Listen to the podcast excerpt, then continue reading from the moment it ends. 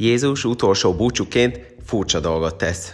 Az utolsó közös vacsora előtt megfog egy vízesedényt, majd megmossa a tanítványai piszkos lábát, végül pedig megtörli azokat derek a köré kötött törlőkendővel.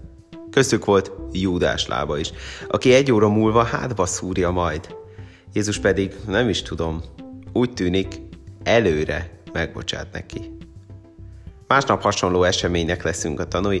Egy ember megfog egy vízesedényt, egy törlőkendőt, de a saját kezét mossa meg. Pilátus, aki félelemből elítéli Jézust, felmenti magát. Magának bocsát meg.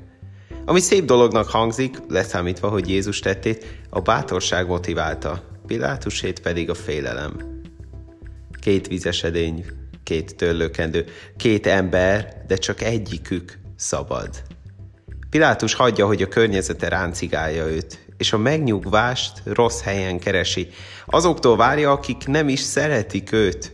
Jézus pedig nem fél. Nem akarja még Júdást se manipulálni, hanem egy dolgot tett akkor, és tesz ma is, új életet kínál.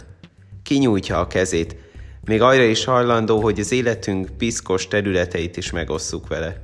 És azt mondja, vágjunk bele. Már megbocsátottam mindent csak kövess engem. Aztán hogyan tovább? Rád bízza a feladatot. Példát adtam nektek, hogy amint én tettem veletek, ti is úgy tegyetek. János 15-14 Mi az, amiben szükséged lenne egy új kezdetre? Mit lenne jó, ha megbocsátana neked, Jézus?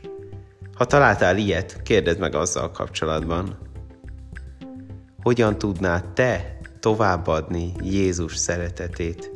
Kinek tudná ma megbocsátani?